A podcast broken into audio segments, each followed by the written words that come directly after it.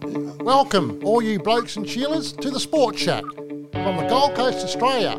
In the Sport Shack this week, we're going to talk about some of the sporting topics of the week and go back in time and some of our favourite sporting memories from the past, as well as the news and events, music and film, and lots more. And all from and with our great mate, Paul Tonner. We acknowledge the Yugambeh people, past and present, the traditional custodians of this land of the Gold Coast. We thank the Yugambeh people for the opportunities to do this podcast on their land. Hello, everybody, and welcome to another episode of the Sports Shack. I hope you're well and have had a great sporting week. Hi, Glenn. Hey, Paul. How's things? I've been last weekend. Yeah.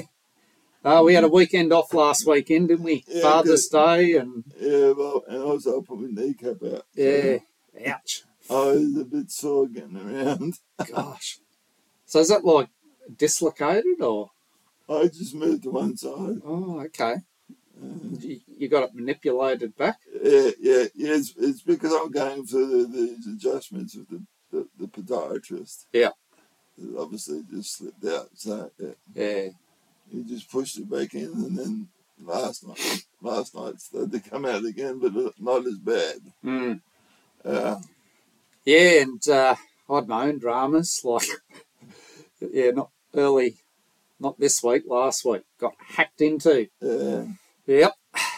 Hacked into on my computer, so I had to restart everything again and uh, restart a lot of stuff for the Sports Shack again. But now it looks like we're all up and going, all back. We're back, baby. Good stuff. Yeah, that's why I, I always have a s- external hard drive. Yeah, I copy everything to that because the amount of times, it, not necessarily been hacked, but just the computer just craps itself, Hmm. and you just lose everything. yeah. So I had that twice when I had my other solar business. What they did, they hacked into my Chrome. They tried that, Yeah, and then they got me onto this computer. yeah. So what they do, they they pose as someone working for Microsoft. Oh, yeah. Yeah. And you know, this was about five years ago. I got sucked into it and Yeah. lost a fair bit of money, you know, Yeah. because they're so real. They're the scum of the earth. Yeah. Um, but when, when I was doing it, I'm thinking, oh, you know, maybe I'll just get my phone and Google this while this bloke's talking to me. Because I'd already downloaded this software. Yeah. and that was a cardinal sin.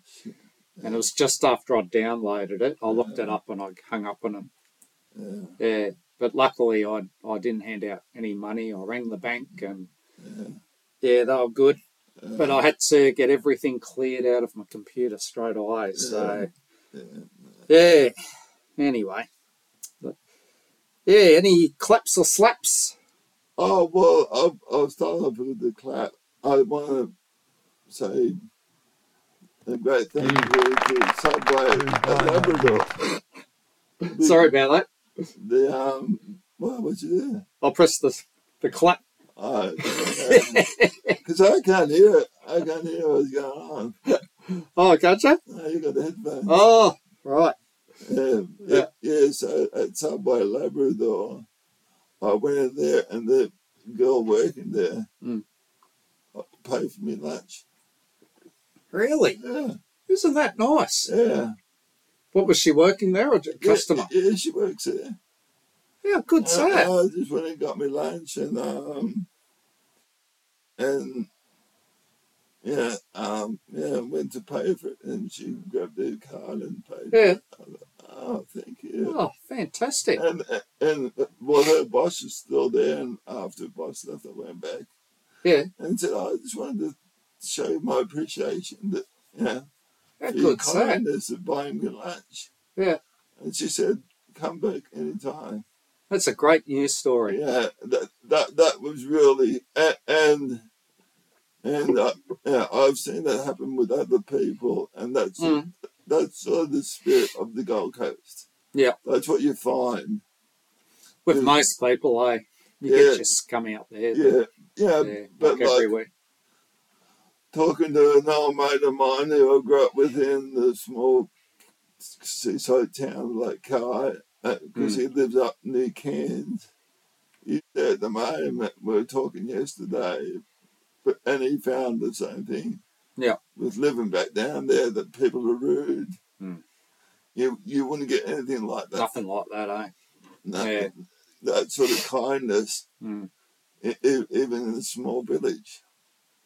Even though it's now ten times the size of what it was when I was growing up. Mm. But no, it was just a real, real, show, yeah, real generosity. Yeah. And I got talking to the, to the lady, um, and she was saying about, she's Indian, about her mother has seizures, her grandmother has seizures and, Hmm. and stuff like that. So she, she sort of understands what it's like.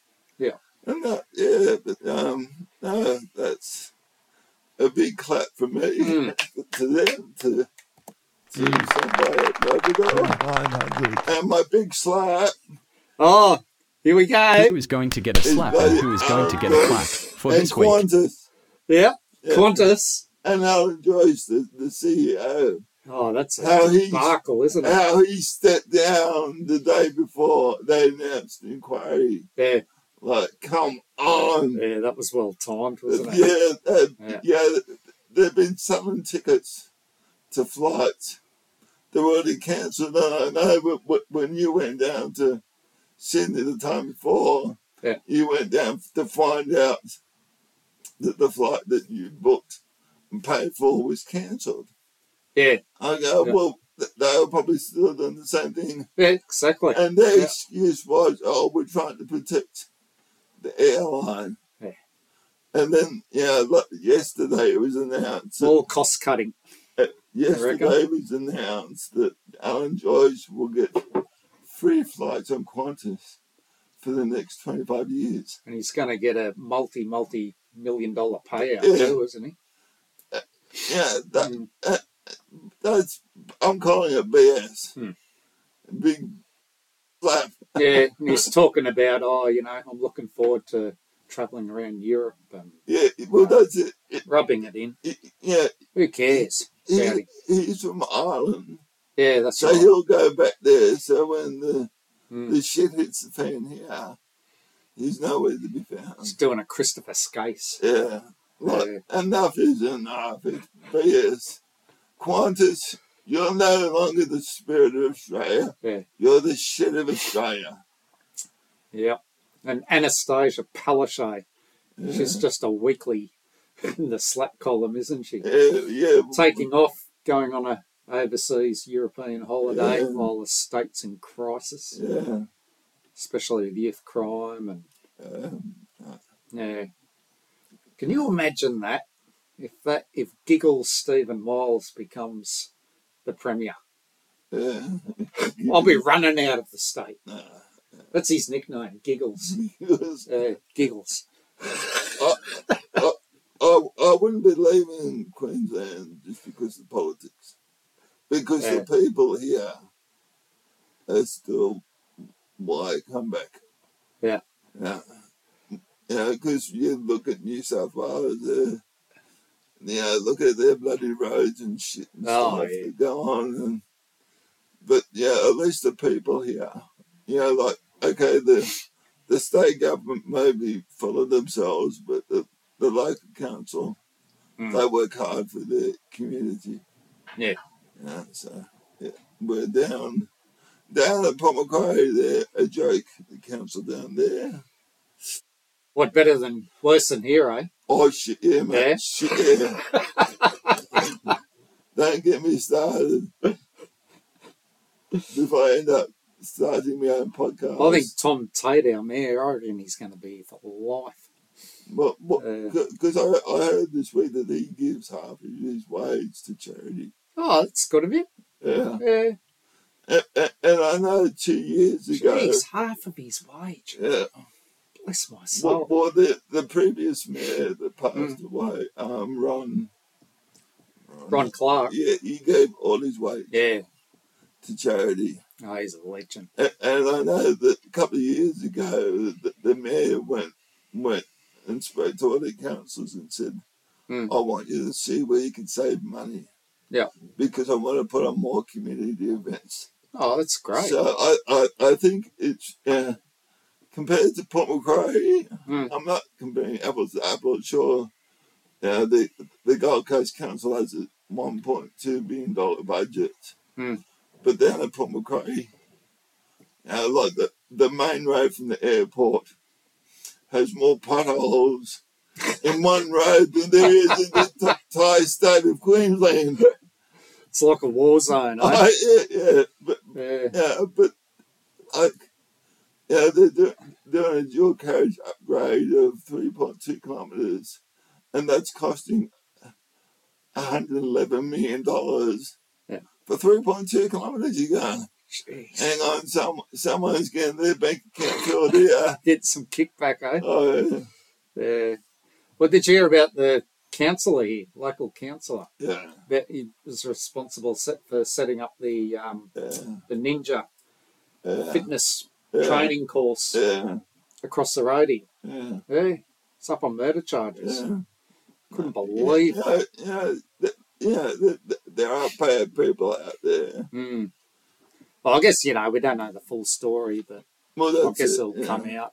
Yeah, Yeah, yeah. you know we're just hearing bits and pieces at the moment. It's it's like that counsellor that that yeah got in that took over that Kirsty. Oh, yep, I He, he, he was backstabbing her, Mm. and now where is he? He's in bloody federal politics. Hmm. So he's just in it for himself. She was doing a great job. That's it. But he was doing backstabbing, and that's how it gets in. Mm. She helped um, with this men's group day that we had just before COVID hit. Yeah. Yeah, she was. She got really involved in Yeah, that, just up the road here. Yeah. No. Uh, yeah. Anyway, my claps, well, my slaps are hackers and scammers. But in the NRL, the Bulldogs, Canterbury Bulldogs, and they've had a, yeah, they've been extremely disappointing this year, right down the bottom of the ladder. And, you know, they bought all these really good players. And you just, I just thought, oh, this season they're going to have a really good season. And didn't work out that well. Wasn't really an improvement from last year. yeah. But South Sydney, they're the biggest slap. Gosh, you know, about halfway through the season, they were top of the table, premiership favourites. They didn't even make the playoffs at- in the end. Uh, with their roster, that's a massive, massive slap. Who is going to get a slap and who is going to get a clap for this week? Yeah, and the Australia A cricket team, they're a slap. They got beaten, whitewashed by the New Zealand A cricket team playing on home soil. When does Australia A come back? Uh, this is that they played a, a um, four day game in Brisbane and one in Mackay. And they got beat Yeah. easy in both of them. Yeah. Yep. So that's a bit of a worry, you know, because they're our second 11 in cricket. So, yeah, if they're not going well, geez, it's not looking good. But no, we've been going well over in South Africa. Yeah, we um, won the T20 series. Tanveer Sangha, he had a brilliant debut, picked up four wickets, and Uh, he's a leg spinner. Yeah, and uh, yeah, we won that series, and we won the first two ODIs. We thrashed them overnight. And Marnus Labuschagne, he's a good clap. Yeah, big clap for him. Give him a clap. to 900. He's, uh, played superbly in the first two one day games. He hasn't been picked in the one day squad.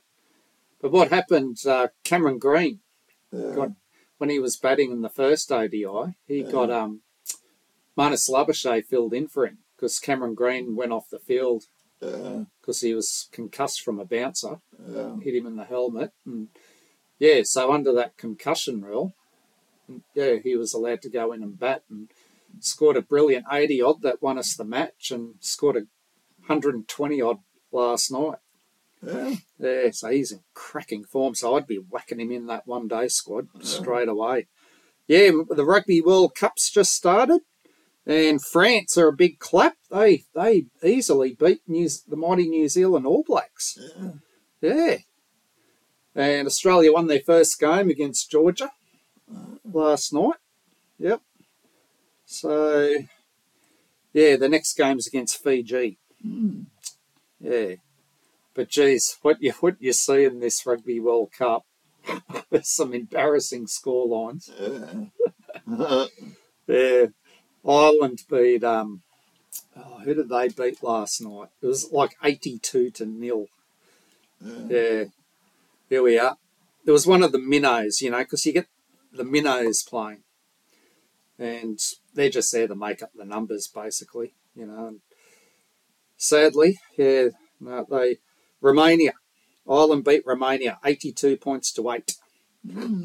But a big, Wow. a big slap too. Like I went to um, Queensland Cup game yesterday. It was the prelim- one of the preliminary finals. It was uh, Burleigh Bears versus Wynnum Manly Yeah. Seagulls, and yeah, it was like fifty. Yeah, Burleigh won fifty-seven to ten, and I thought, oh, you know, when I got there, I thought, oh, this is going to be a really close game, you know, because Wynnum are a really good side and Yeah. Gosh, you know, and the game started off very evenly. Like Wynnum for the first five ten minutes, probably the better side, had most of the chances. Yeah. Then Burleigh scored a try against the run of play, and then the flood, the, the floodgates opened up after that. Oh boy, it was just a Yeah. whitewash. Jeez. Anyway, we'll move on. So today, our topic is we're going to talk about some unusual sporting venues around the world. So, sport is played in some unusual places, from a sporting field that overlooks a cliff or one that is located on top of a skyscraper. Yeah, you know when you go up to the Q1 and you look down, Yeah. yeah, you, you can see um, tennis courts on top of the buildings. A lot of the buildings there, eh? Yeah. Yeah, yeah. So, so from a tennis court on a rooftop to a golf course on ice to playing football in a river. So mm-hmm. let us explore some sports venues around the world that takes playing sport to a new level. So, Glenn, can you, you think of any uh, unusual sporting venues? Well, Any that come to mind? yeah, well, yeah, in New South Wales, I think it's uh, out of Birdsville. They have the Birdsville Cup. Oh, in Queensland there, and, out west. and Yeah. they also have that that the, it may be at the same place, but they have the like where they make paper boat, boats out of cardboard. Oh, yeah, They sort of race around the track, yeah, like inland inland sailing, sailing race. yeah. Well, that one in Birdsville, that's um, a famous one. I didn't think about that. Yeah, So, what do they race out there? It's out in the desert, isn't it? yeah, yeah. Yeah. But, but, but it's a Birdsville Cup Yeah. where where it's like the Outbacks Melbourne Cup. Oh, yeah. Yeah, Mm. and they do the horse racing out, Yeah. in the middle of nowhere where you have, um, yeah, not much around except there's no grass. It's all played on dusty dirt and that. Yeah. Yeah, No, well, ones that come to mind, I think last episode I was talking about Henson Park, the home of the Newtown Jets. I, I, I have got an unusual place. oh, yeah. There's a town west of Longflat. I mean, sorry, a town west of Wauchope, which is west of Popco, called Long Flat. The tennis courts and the basketball courts are on a, a side of a hill. Really? Yeah, they're on a slope. the place is go- the place is called Long Flat. The only flat part of Long Flat is where the pub is.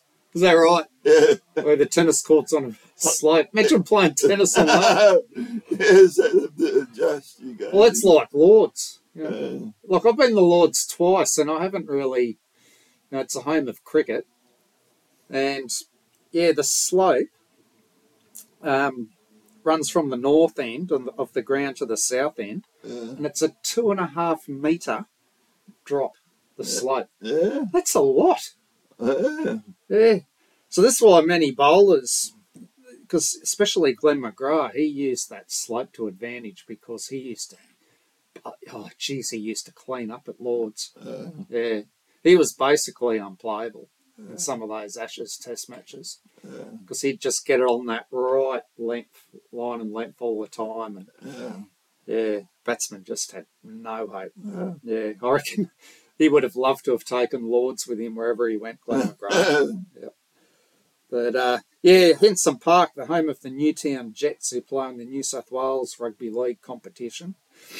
Yeah, so their their grounds like it's a very famous ground, and the 1938 oh, Empire Games they used it for cycling, but it's got this massive hill that goes around it, Yeah, and it'd be the biggest hill in Sydney, you know, at any sports ground yeah, and it's got this old small uh, King George Memorial grandstand.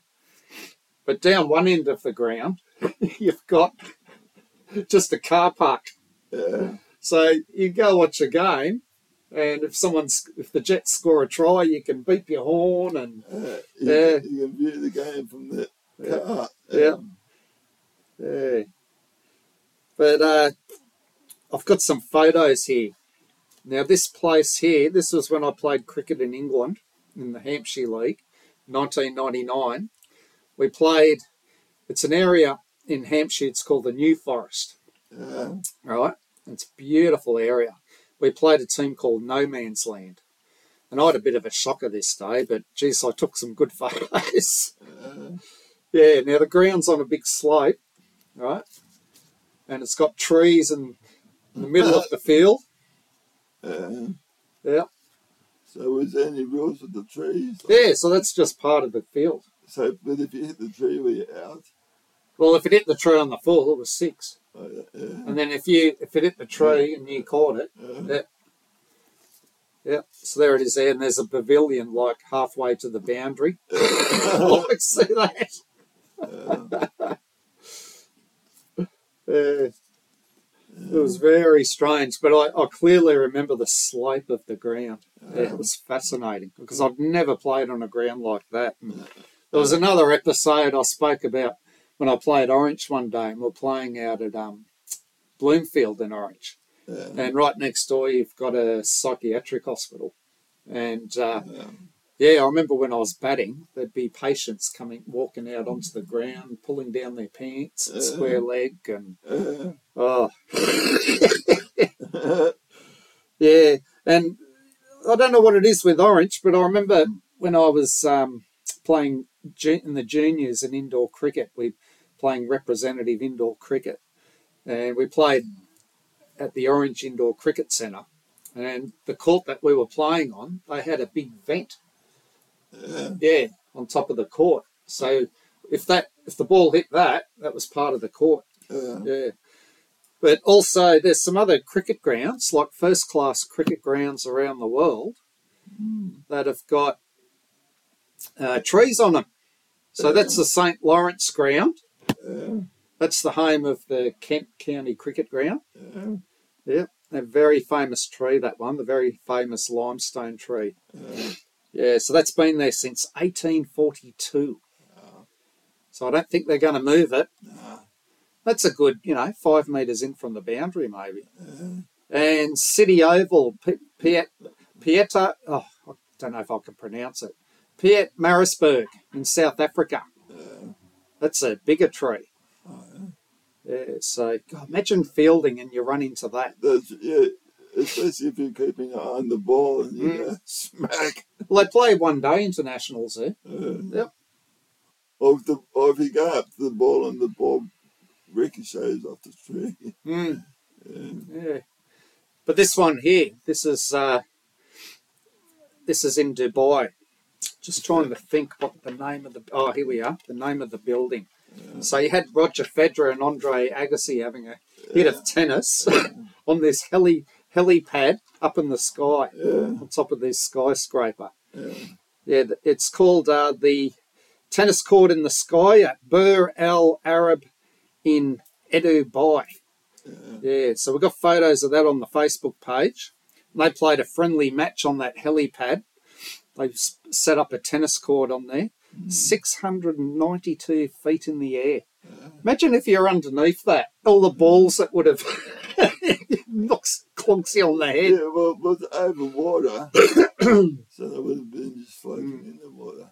Yeah, it's the fourth tallest hotel in the world.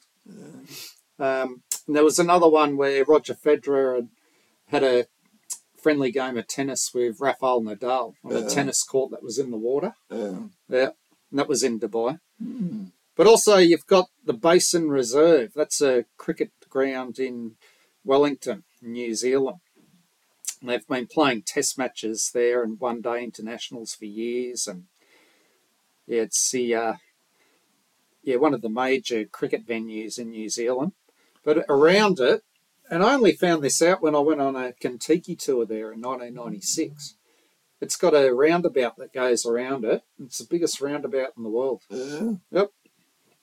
Yeah.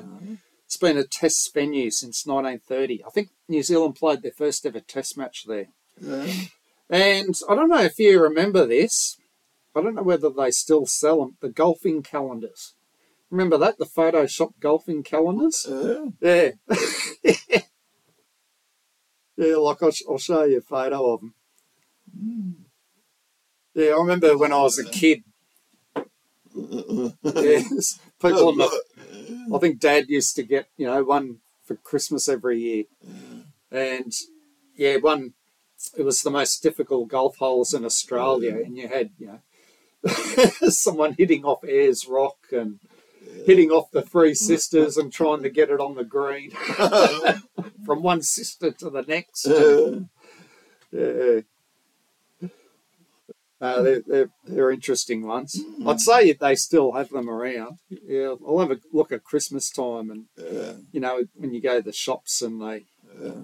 they sell a lot of those calendars and the kiosks there, and yeah. But we also spoke in an earlier episode about the statue of Yabba at the Sydney Cricket Ground, the famous uh, spectator, Aussie spectator, who um, that was his nickname, Yabba Yeah. Yeah. because he had he used to yell out from the from uh, near the fence there when he used to go watch games. This is around I think when Don Bradman was playing. Yeah. Mm. Yeah, he was a real foghorn, and they've got a statue of him there. Yeah. Yeah. man. Yeah. Get that yabbing on. Yeah, so you can't have that seat because Yabba's taken it. Yeah. Yeah. And Fenway Park. Yeah, we spoke about that with its green monster wall, and that's been there since 1914. It's a 37 foot wall, and also it has one red seat in Fenway, Fenway Park, signifying the longest home run hit at the ground. And we spoke last year, it was oh, one of our episodes last year around World Cup time, and yeah, with the World Cup in Qatar, and there was this, the 974 stadium, Yeah. which was completely made out of shipping containers. Yeah. yep, Yeah. That used to be like the night quarter up in Helensvale. yeah. That was all made out of shipping containers. um, Rightio, we'll move on to our quiz. It's quiz time. Right, so we have seven multiple choice questions today. Right, and they're all related to unusual sporting venues. And they if you get a lot of these, you're doing you you really know your sport.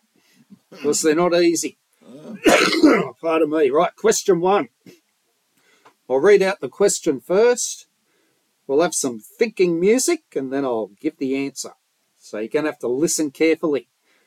Question one Nestled between limestone walls and a secluded beach, the spectacular oceanfront tennis court at San Pietro de Positano is in which country? Now, is it A, Spain, B, Portugal, or C, Italy?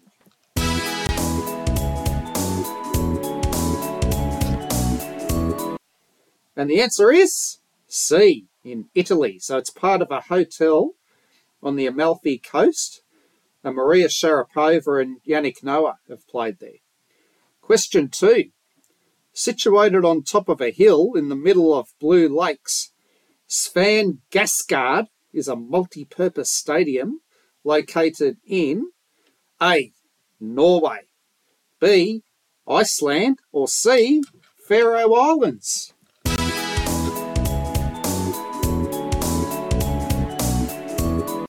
And the answer is C, the Faroe Islands. So Faroe Islands is a tiny island. It's up sort of towards Iceland. Yeah. They actually play um, qualifying games for the European Cup and World Cup. Yeah. Yeah. But they're a territory of uh, Denmark. Mm. Right, third question. The International Horse Racing Festival of White Turf is the world's only horse race on a frozen lake. Where is it held every year? Now, is it A, St. Moritz, B, Zermatt, or C, St. Anton?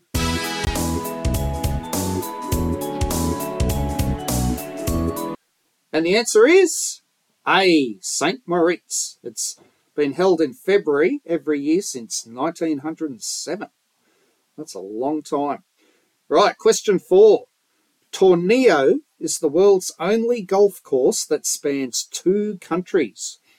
If you played around at these two golf courses, what two countries would you be playing in? Now, is it A, Germany and Italy, B, Finland and Sweden, or C, France and Switzerland?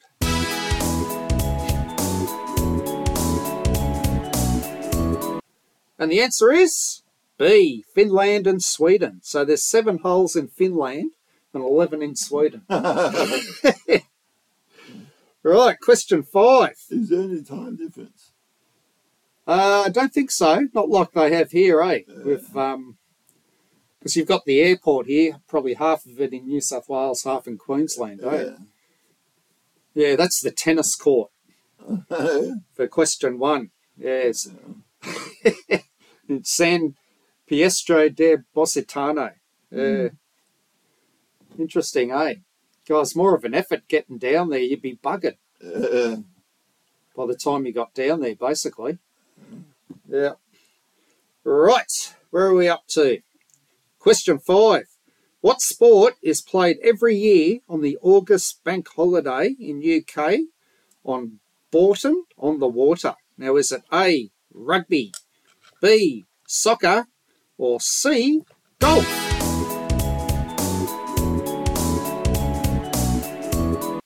And the answer is B, soccer or football. Yeah, there's a picture of it there. Gosh, Uh-huh. that'd be an effort, wouldn't it? Yeah. Question six. What sport is played 2,000 feet underground in a Cumbria slate mine in the north of England? Now, is it A, cricket, B, soccer, or C, tennis?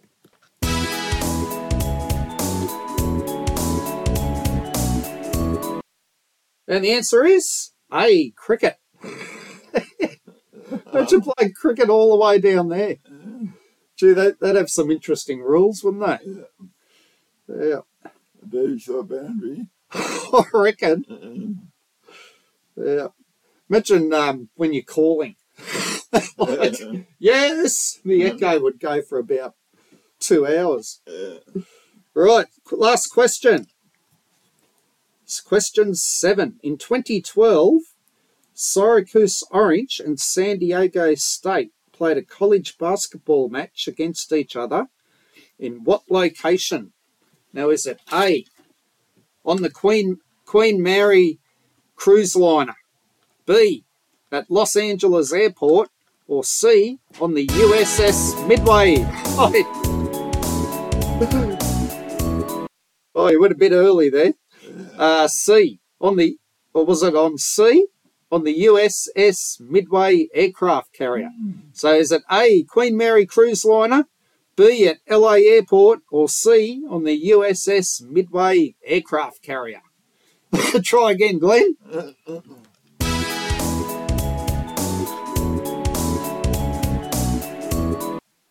And the answer is C, on the USS Midway aircraft carrier.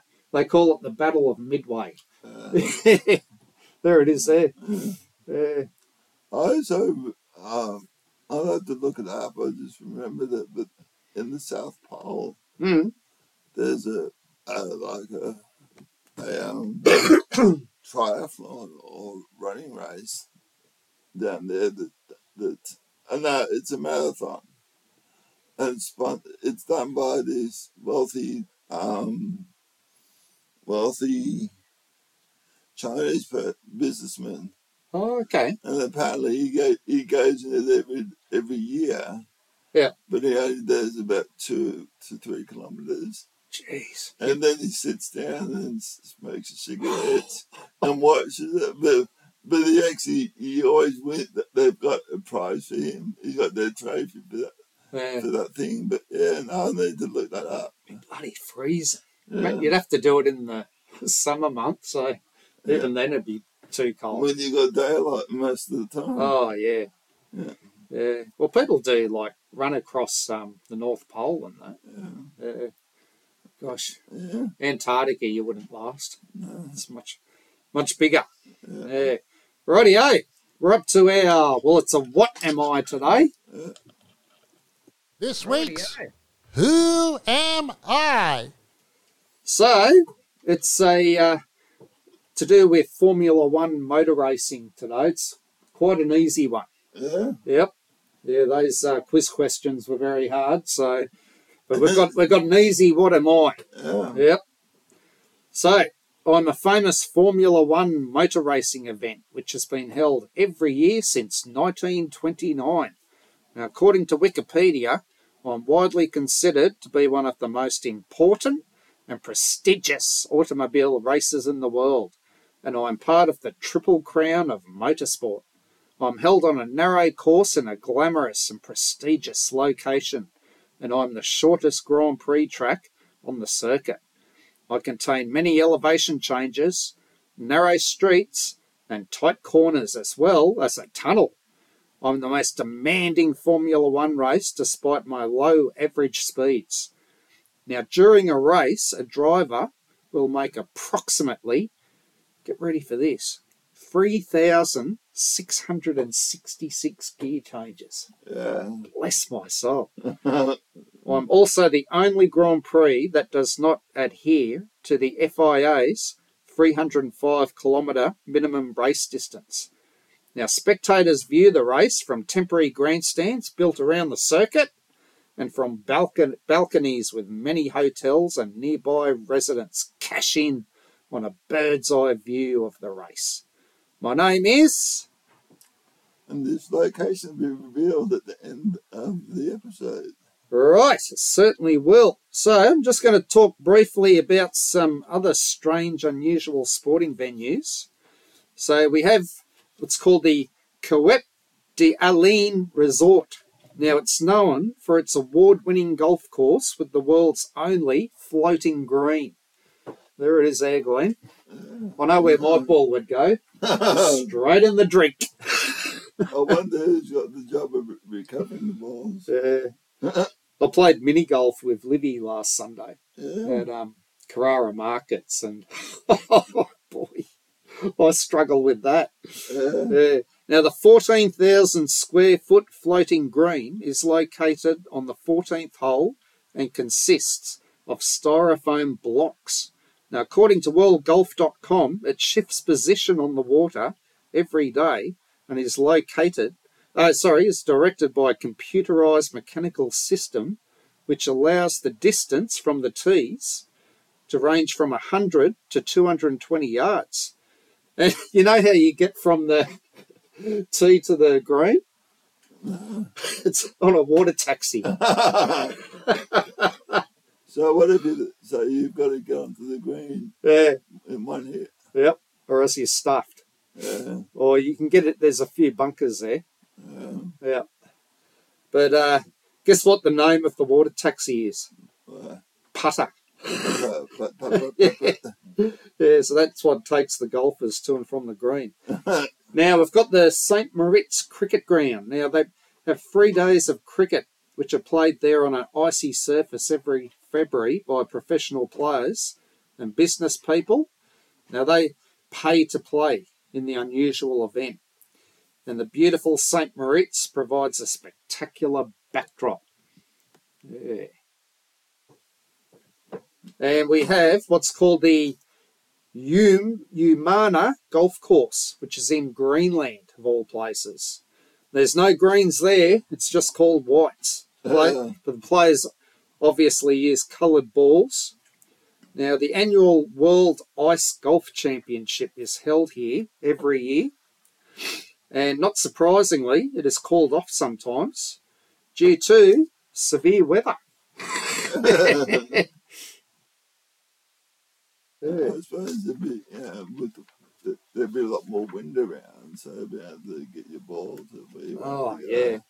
I used to play, when I was a kid on holidays, I used to play golf in the sand on the beaches. Yeah, Get a stick and a tennis ball, and yeah, yeah, it was great fun. yeah. Mm. I remember one day I got a hole in one. I'm jumping up and down, and yeah, my dad had to go at me, yeah. making a fool of myself. Right, so next one's the skiing in the desert at Ski Dubai. Yeah, I've heard about this place before. Occupies 25,000 square metres of the huge mall of the Emirates there. There's an indoor ski resort. Now, it opened in 2006 and has five separate runs with a chairlift and tow. And it also has a tennis court in the middle of the ski resort, in the middle of the desert. And We've got the Rock Stadium in Abu Dhabi. There's a picture of it there. That's just weird, isn't it?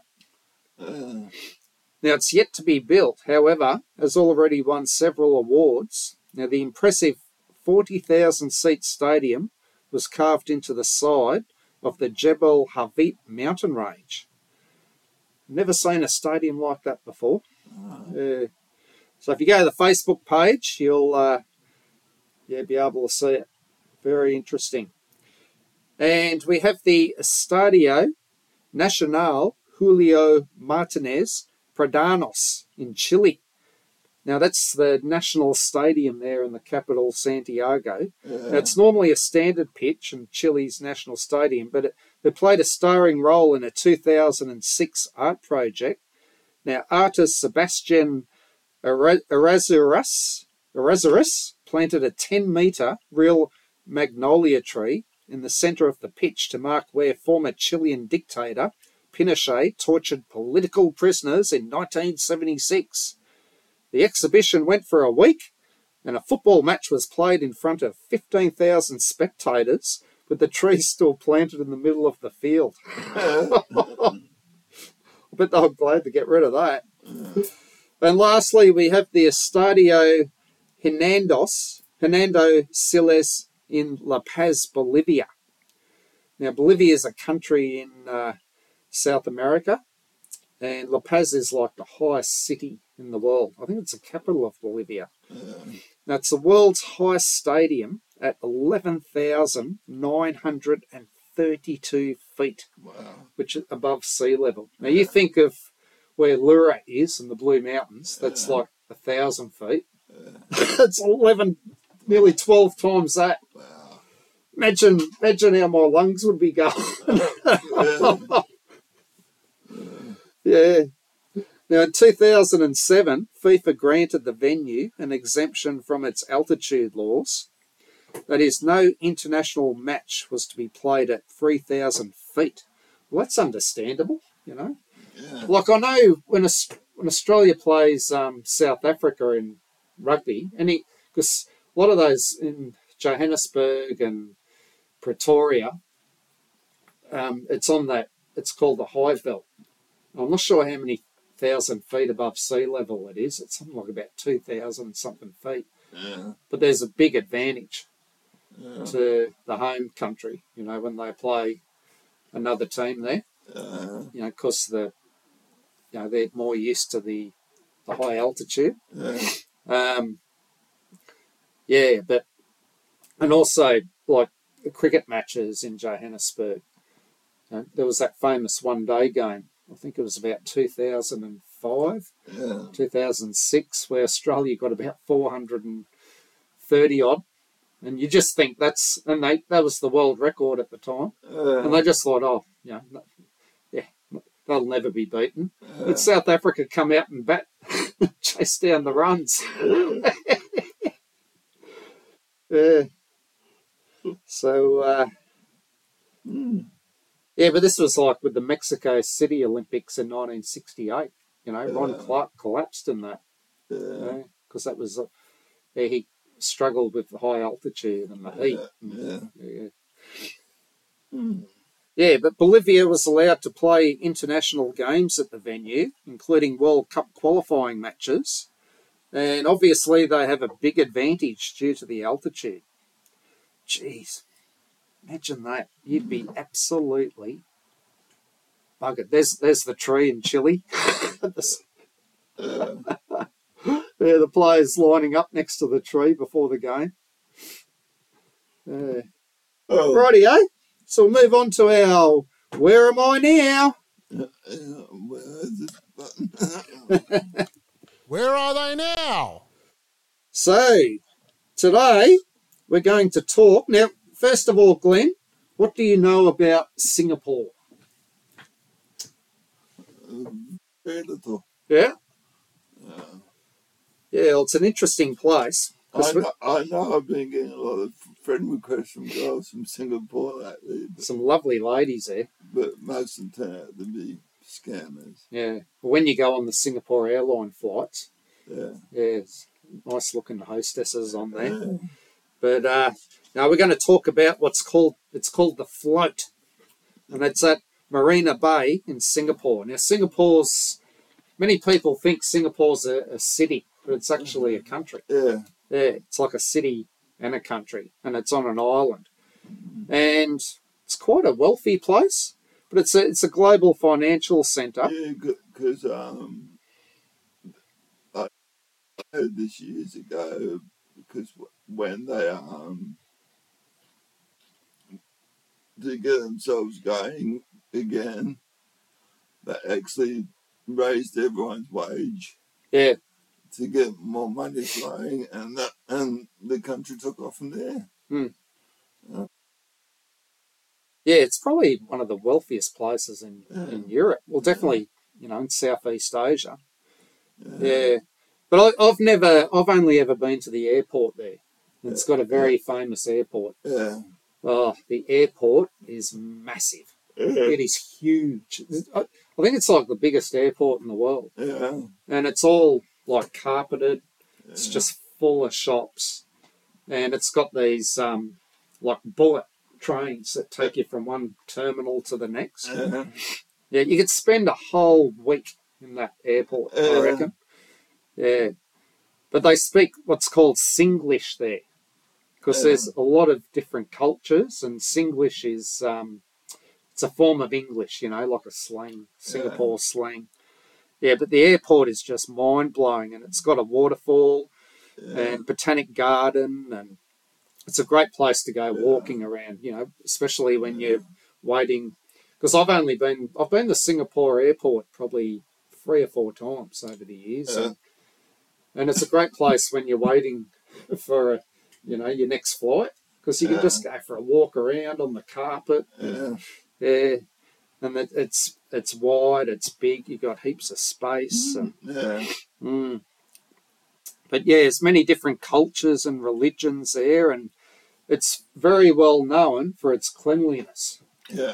Yeah, very, very clean country. Probably, I think it's been regarded as the cleanest country in the world. Yeah. And chewing gum is banned, and they have a very active campaign against littering. I used to say this to kids when I was a teacher. When I used to see them littering, I'd say, Did you know if you did that in Singapore, you would get a $200 fine? Yeah. But it's got 200 man made waterfalls on the island. And yeah, it held the very first Formula One night race. And yeah, it's one of the world's greenest city, but one of the 20 smallest countries in the world, and one of the most, it's got a, one of the world's most densely populated countries too Yeah. but it's expensive. Um, yeah, considered one of the best cities to live in the world as well, because it, it manages waste so efficiently. Yeah. And in terms of sport, well, Tim David, the Aussie, um, he's one of very well, you know, a a group of cricketers that have played for two countries. Yeah. Because he first he was born in Singapore, 'cause his parents are from there. Yeah. Um, so he played for Singapore and did really well in. Um, I think it was in the, some of the 2020 leagues, and he got picked in the Australian T20 team and is- yeah, in some of the one day games and Yeah. yeah. And the Singapore Slingers. Now, they don't exist anymore, but yeah, at one stage they played in the NBA, Australia's national basketball competition. Yeah. It was for about two seasons, I think. Yeah. Yeah. Yep. Would have been a fair bit of flying, but Yeah. Hmm. Anyway, I'll talk about the float now at Marina Bay in Singapore. So it's also known as Marina Bay Floating Platform, and it's a multi purpose outdoor venue, and it's the world's largest floating stage and is located at the downtown core area of Marina Bay. Yeah. I'll show you what it looks like, Glenn, and you can describe it to me. Yeah. You describe that. Very interesting. Yeah. But but also very useful of um space. Yeah. It also sort of reminds me of the Gold Coast. You know, that they have the you know the, the volleyball competitions. Hmm. Even though it's down the beach, it's the, the way it's set up Yeah. to maximise it. Yeah. Hmm. That's very interesting. But yeah, like with many things in life, yeah, bands and yeah, movies, and that you need to have a point of difference. Hmm. Yeah, if you do something different, you stand out. If you do the same as everyone else, what's the difference? That's right. Well, that's very different, isn't it? Yeah. yeah, It's a very unusual looking stadium. Yeah, yeah. So people would go, oh, yeah, that would attract people, yeah, to go and see that country that, yeah, Mm. that into that sport. Oh, it's definitely on my bucket list, Singapore, because I've just heard so many fascinating things about it. You know, Yeah, yeah, I'd like to go. yeah, it's got a very um, famous zoo there. Apparently, the zoo's awesome. Yeah, Yeah, many regard it as the best zoo in the world. yeah, Yeah. So it's with uh, the float. It's made entirely of steel, measuring 120 meters by 83 meters, and this is five percent larger than the Singapore National Stadium field. Now the platform can carry 1,070 tons, which is equivalent to the total weight of 9,000 people. So you want to want to get more than 9,000 people on that platform. It's going to be like the Titanic. Yeah, so it's got 200. It's got two, 200 tons platform support and three 30 ton military vehicles. Yeah, so it's a total weight of 9,000 people. Yes, 200 tons is the platform support. It's equivalent to three 30 ton military vehicles. Mm. Yeah. So the platform is made of small platforms of pontoons with a system of connectors between the pontoons which interlock each other. Now, it took only one month to assemble the platform. Gosh, if they did that here, it'd take probably 20 years. It'd take them like 10 years to actually get the go ahead to do it because there'd be all, you know, the red tape. Yeah, the red tape. Yep. Yeah, so the platform foundation consists consists of six pylons which are fixed to the seabed and held in place while rubber rollers stabilise the platform to cope with the tides and currents in Marina Bay. The platform is connected to the land by three linkways with special integrated joints to help prevent it from rocking. Now, the seating gallery height was restricted due to existing buildings around around it and seating capacity was capped at 27,000. Now, so you've got the platform out in the water there, but the seating gallery's on on land. Yeah, Yeah. So you've got a bit of both. Yeah. Now, events that have taken place at the stadium include sports, such as mainly football, uh, music. So they've had a lot of concerts there, fireworks celebrations, exhibitions, and artistic and cultural shows. Now, the annual National Day Parade was held at the venue for five years, as it was selected as a temporary stadium in place of the National Stadium. Yeah, which was at Kallang, that was demolished to make way for the Singapore Sports Hub. Now, in 2004, Colonel Teo Jing Seong, you know him, Glenn?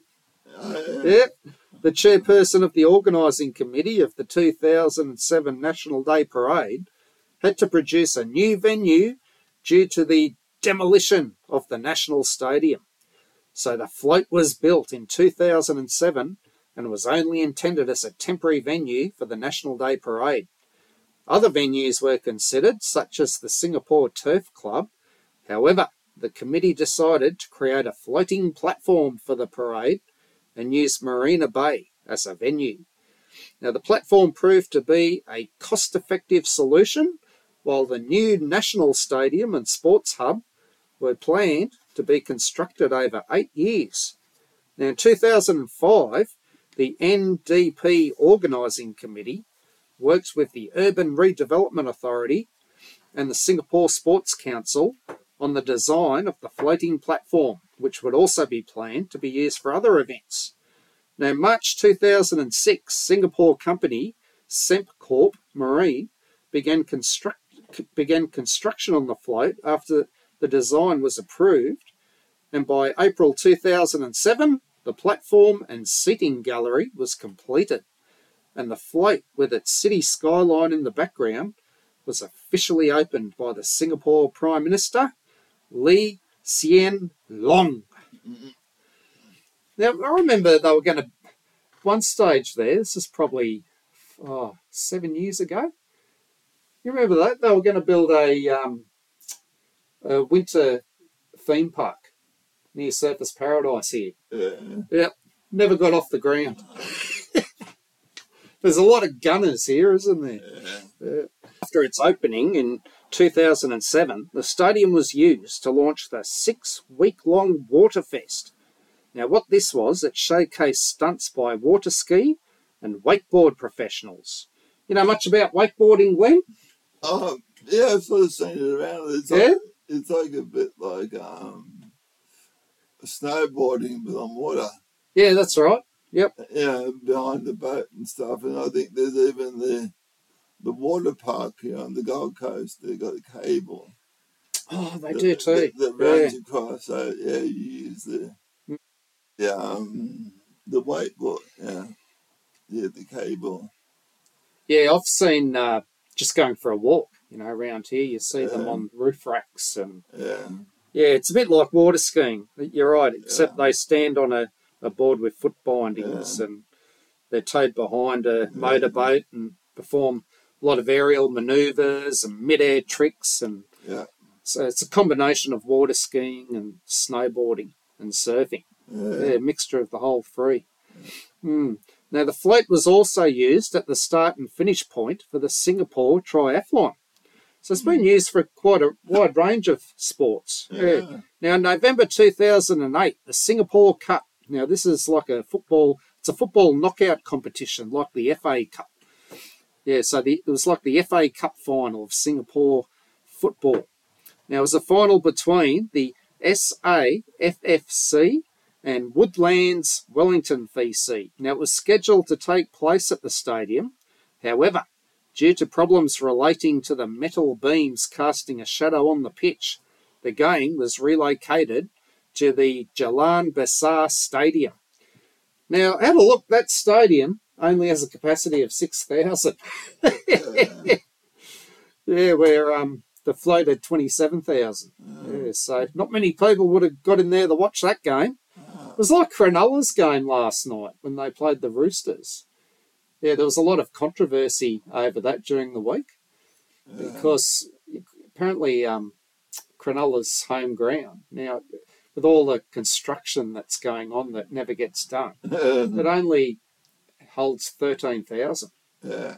Yeah, so a lot of you know Shark supporters and Rooster supporters couldn't get Yeah. couldn't go and watch that game. Where Yeah. if they played it in, you know, at a bigger venue in Sydney, yeah.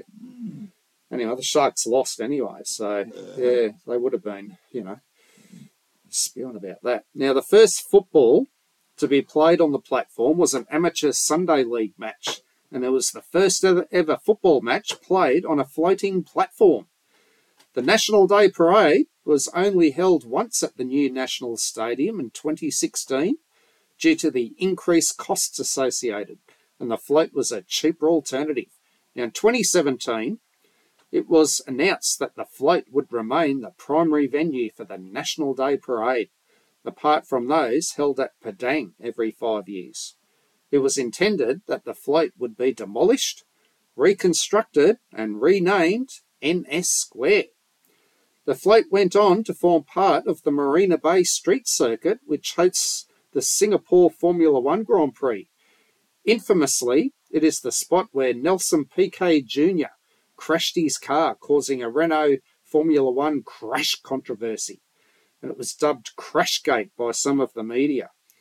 So it was a what have you can you remember when that happened? Yeah. Yeah, I can vaguely remember it. Basically, yeah, it was a sporting scandal that resulted when Renault driver Piquet Jr. because his dad was a famous driver, wasn't he? Yeah, Yeah. Yeah, Brazilian guy. Yeah, uh, Nelson Piquet. Yeah. Yeah, he's one of the top Formula One drivers back in the the eighties. Yeah. Yeah, but this is his son. Yeah, Nelson Piquet Jr. Now he was instructed by Renault, his Renault team, to deliberately crash during the 2008 Singapore Grand Prix, giving a sporting advantage to his Renault teammate Fernando Alonso, who went on to win the race. And Piquet claimed it was an accident. Don't know about that, anyway. Now, the float also hosted opening, opening and closing ceremonies for the inaugural Youth Summer Olympics. It has also hosted military graduation ceremonies and New Year's Eve and Lunar New, New Year celebrations. Yeah, they have great fireworks and on uh, New Year's Eve in Singapore. Yeah. Yeah, it's one of the best in the world. Yeah. Mm. So let's look at what's happening with the float now. Well, guess what? It's gone. It's gone. Yeah. The float's gone. It was demolished. It was closed five months ago in March, Yeah. and work began 12 mo- months earlier in rebuilding it. Gosh, I wish that would happen here. As the NS Square and work is expected to be completed towards the end of 2026. The plan first came into place in early 2020, so they don't muck around in Singapore. Yeah. Yep, they just get it done. No squabbling, Yeah. done. Yeah. Now, the NS Square will be an outdoor multi purpose venue and it's been designed by a local architectural firm, WOHA. So that's spelled W O H A, in collaboration with design firm Populous, who have experience and specialise in building sporting facilities. Original plans to have it completed in 2025 were set back a year due to the COVID 19 pandemic. And the NS Square will feature a 30,000 seat grandstand. So the capacity's gone up a bit. A National Day, a National Service themed gallery, community sports facilities, and a public waterfront promenade. Now, according to the WOHA website, a new permanent stage deck will replace the existing floating platform, and the 30,000 seats will curve around the stage to provide an uninterrupted line of sight and bring spectators close to the action. The space can be configured for events of different scales and types.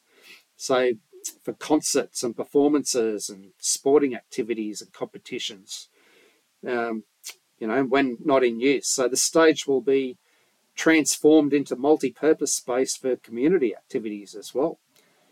Yeah, I remember 20 years ago, I went on a tour of Sydney Olympic Stadium. Yeah. Yeah, and it was just fascinating. They showed us how they transformed the stadium from like the rugby league game or rugby union match there Yeah. um, to when, you know, because Sydney Swans were playing a lot of their home games there at the time. Yeah. Yeah, and how they would, you know, use the technology to retract the seats back and forward. Yeah. Yeah, it was, yeah, it was fascinating. Um, Yeah. Yeah, so, uh, yeah, but also Brookvale Oval. You know, we're talking about uh, like the community being allowed to use the facilities. yeah. Yeah, well, you know, Brookvale Oval, it's called Four Pines Park now. Yeah. In uh, it's Manly's home ground in the NRL. Yeah. Yeah, well, that's actually a, a, the public can use that ground. Yeah. Yeah, they can just walk out. They can walk their dogs on there, and Yeah. yeah, and yeah, it was like yesterday when I was at the footy at Burleigh's home ground there in Pizzey Park. You know, Yeah. before the game, and at half time, kids were allowed to run on the field and kick their footy around. Yeah. And, yeah. But NS Square will also feature a water sports facility to support sports such as dragon boating, canoeing, and kayaking. And there will be a swimming pool and water play areas for the public. Yeah, I remember watching, um, you know, in Coomera there at the the rowing lake. Yeah, Uh, yeah, watching dragon boating, dragon boat races there once. Yeah. Now, NS Square will be the central focus of Singapore's new downtown and reinforce Singapore as a vibrant, resilient, and sustainable city state. Yeah, Glenn, can you think of some places that have been demolished, rebuilt, and transformed for the better? I know of some places it should be demolished. Oh, yeah, well, yeah, like the Sydney cricket grounds had its fair share, mm, but it's also sort of, uh, in some ways, destroys of atmosphere. yeah. Yeah, modernising. Well, the famous hill's gone now. and Yeah, it's all stands there now, Yeah. but they've still got the the old um, member stands there, which have been Yeah, there for well over hundred years. yeah, I remember seeing it, Yeah, one of those shows that showed about, know, construction of buildings. I think it was Yankee Stadium. Oh, yep, yeah, I've Well- been there. where where the they built the new one and pulled the old one down, Mm. and just the way that they pulled it down, it just felt they cut it. Yeah. So it just all fell into into the centre. Yeah, Yeah. so, yeah. I wonder how different it is now compared. Because I went to the old Yankee Stadium. yeah. This was back in 1999, and it was freezing Yeah. because you're up really high. Yeah. So hopefully they've got more shelter there. It's in the Bronx. Yeah. middle of the Bronx. Um, yeah, but one one that really comes to mind my mind is the Adelaide Oval, Yeah. and yeah, because that's maintained a lot of its old tradition. Like they've still got a lot of the hill there, Yeah. you know, and the view of the c- cathedral in the background, and Yeah. but they've put in these awesome new grandstands around it, Yeah. and it's a much better looking looking stadium now. Yeah. You know, they've, you know, they demolished all the old grandstands that have been there for years, and Yeah. yeah, and they reckon that's the best cricket venue in Australia now, basically. Yeah, but uh, uh, I guess you know, well, they tore down the Parramatta Stadium, and you know, there was a lot of controversy over the time, and Sydney Football Stadium as well, and oh, why are they getting rid of that? But you look at the venues they've got there now that they've rebuilt. Jeez, leaves them for dead. Yeah. So yeah, I guess they have their purpose. You know, yeah, yeah. But, uh, yeah. Anyway, we'll talk about our give the answer to our who am I now? You know the answer. The Monaco Grand Prix. The Monaco Grand Prix. Yeah, I, w- I went very close to Monaco once. I went on a, a tour on this bus that uh. went to this ancient town in France called uh, Eze, and it was uh. right on the border of Monaco. 'cause it's an independent state. And I would have loved to have gone in there and had a look at um, Monaco. It would have been really interesting. Rightio, eh? Yeah. give us um, that joke. No, no. Oh, the fact first. Uh, Let's find out what unusual facts that has Glenn got for us this week. What's your unusual fact? Okay. Hit me with it. Well- we got a new segment. Yeah, I was, I was watching my, my favorite, one of my favorite shows, um, Red Dwarf, Yeah. and they were talking about light speed. So I thought I'd look it up and see how the body would handle it. So, how many G's, G forces are in light speed? And there's 30 million 600,000 G forces Jeez. in the speed of light Bless my soul. which is three million times more than what the human body could handle, Gosh. which would kill you in two seconds. Yeah. And within that two seconds, if you weighed, say, 75 kilos, within that two seconds, you would go to a weight of three 300 million kilos in two seconds and then splat. So, so, that, so yeah, when There'd be nothing left of you. I'll give you that's that. it. Yeah, so Yeah. yeah, um, I've got an interesting fact for you. yeah, Now, years ago, I went to the Golden Gate Bridge in San Francisco. yeah, It's one of the most fascinating things I've seen in the world. You know all those springs that hold up yeah, that famous bridge? yeah. If you got all of them and spread them out, right, around the world, it'd go around the earth three times. yeah, Yep. Incredible, isn't it? Right. Okay. Um, where's, where? It's joke time. Yeah, what, what number is that? That is number nine. Number nine. Let's end the episode with a joke. Come on, Glenn, make us laugh.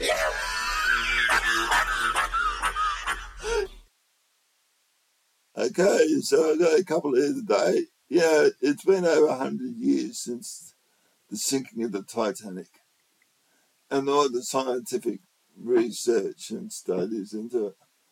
And the reports come out that the scientific field is quite impressed on the on how well the um the Titanic's been maintained.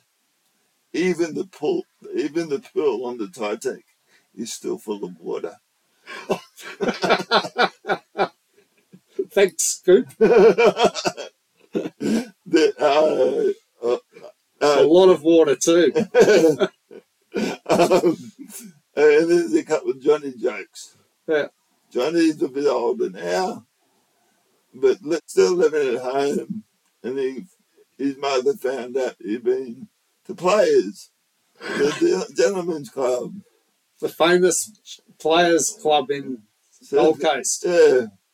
And his mother said to Johnny, Was there anything there that you shouldn't have seen? And Johnny thought, No, not really. The only thing I saw there that shouldn't be there was Dad.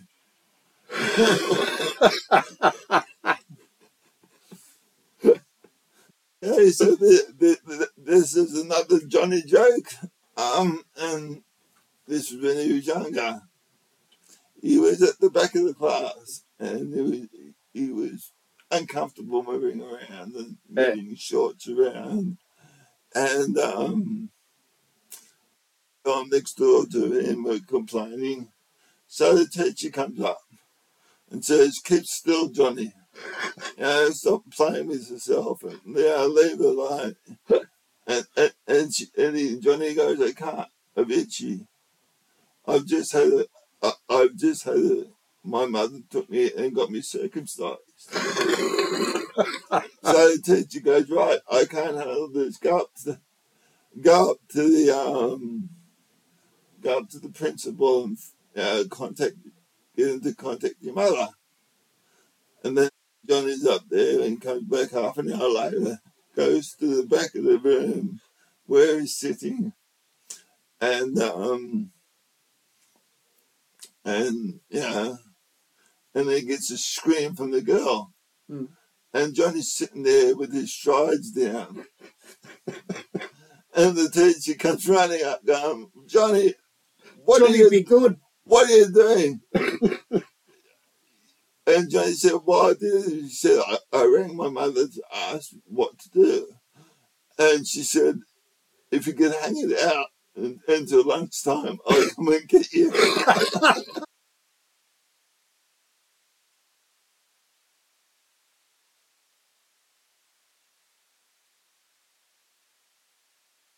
oh, dude.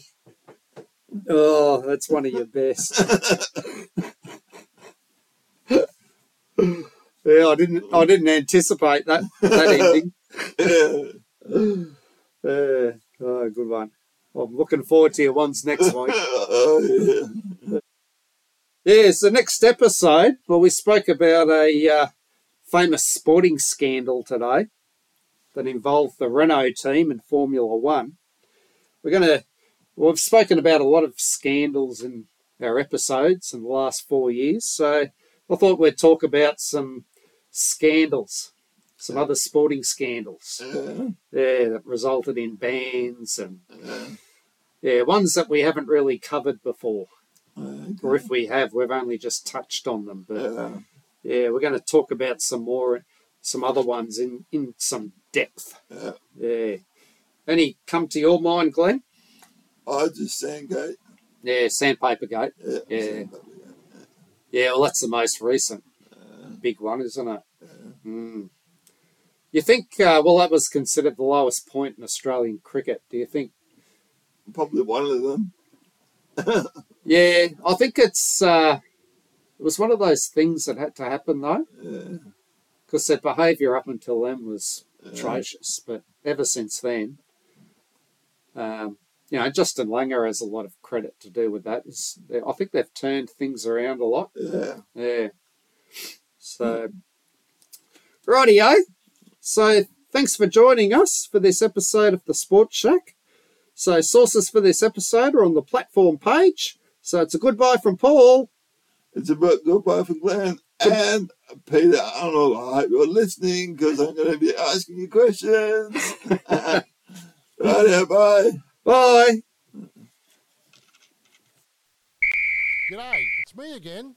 Please check out the Sporting Shack on Facebook if you like this, for posts and other likes and shares. Have a great sporting week. Please check out Gold Studio Productions on Facebook. Until next time,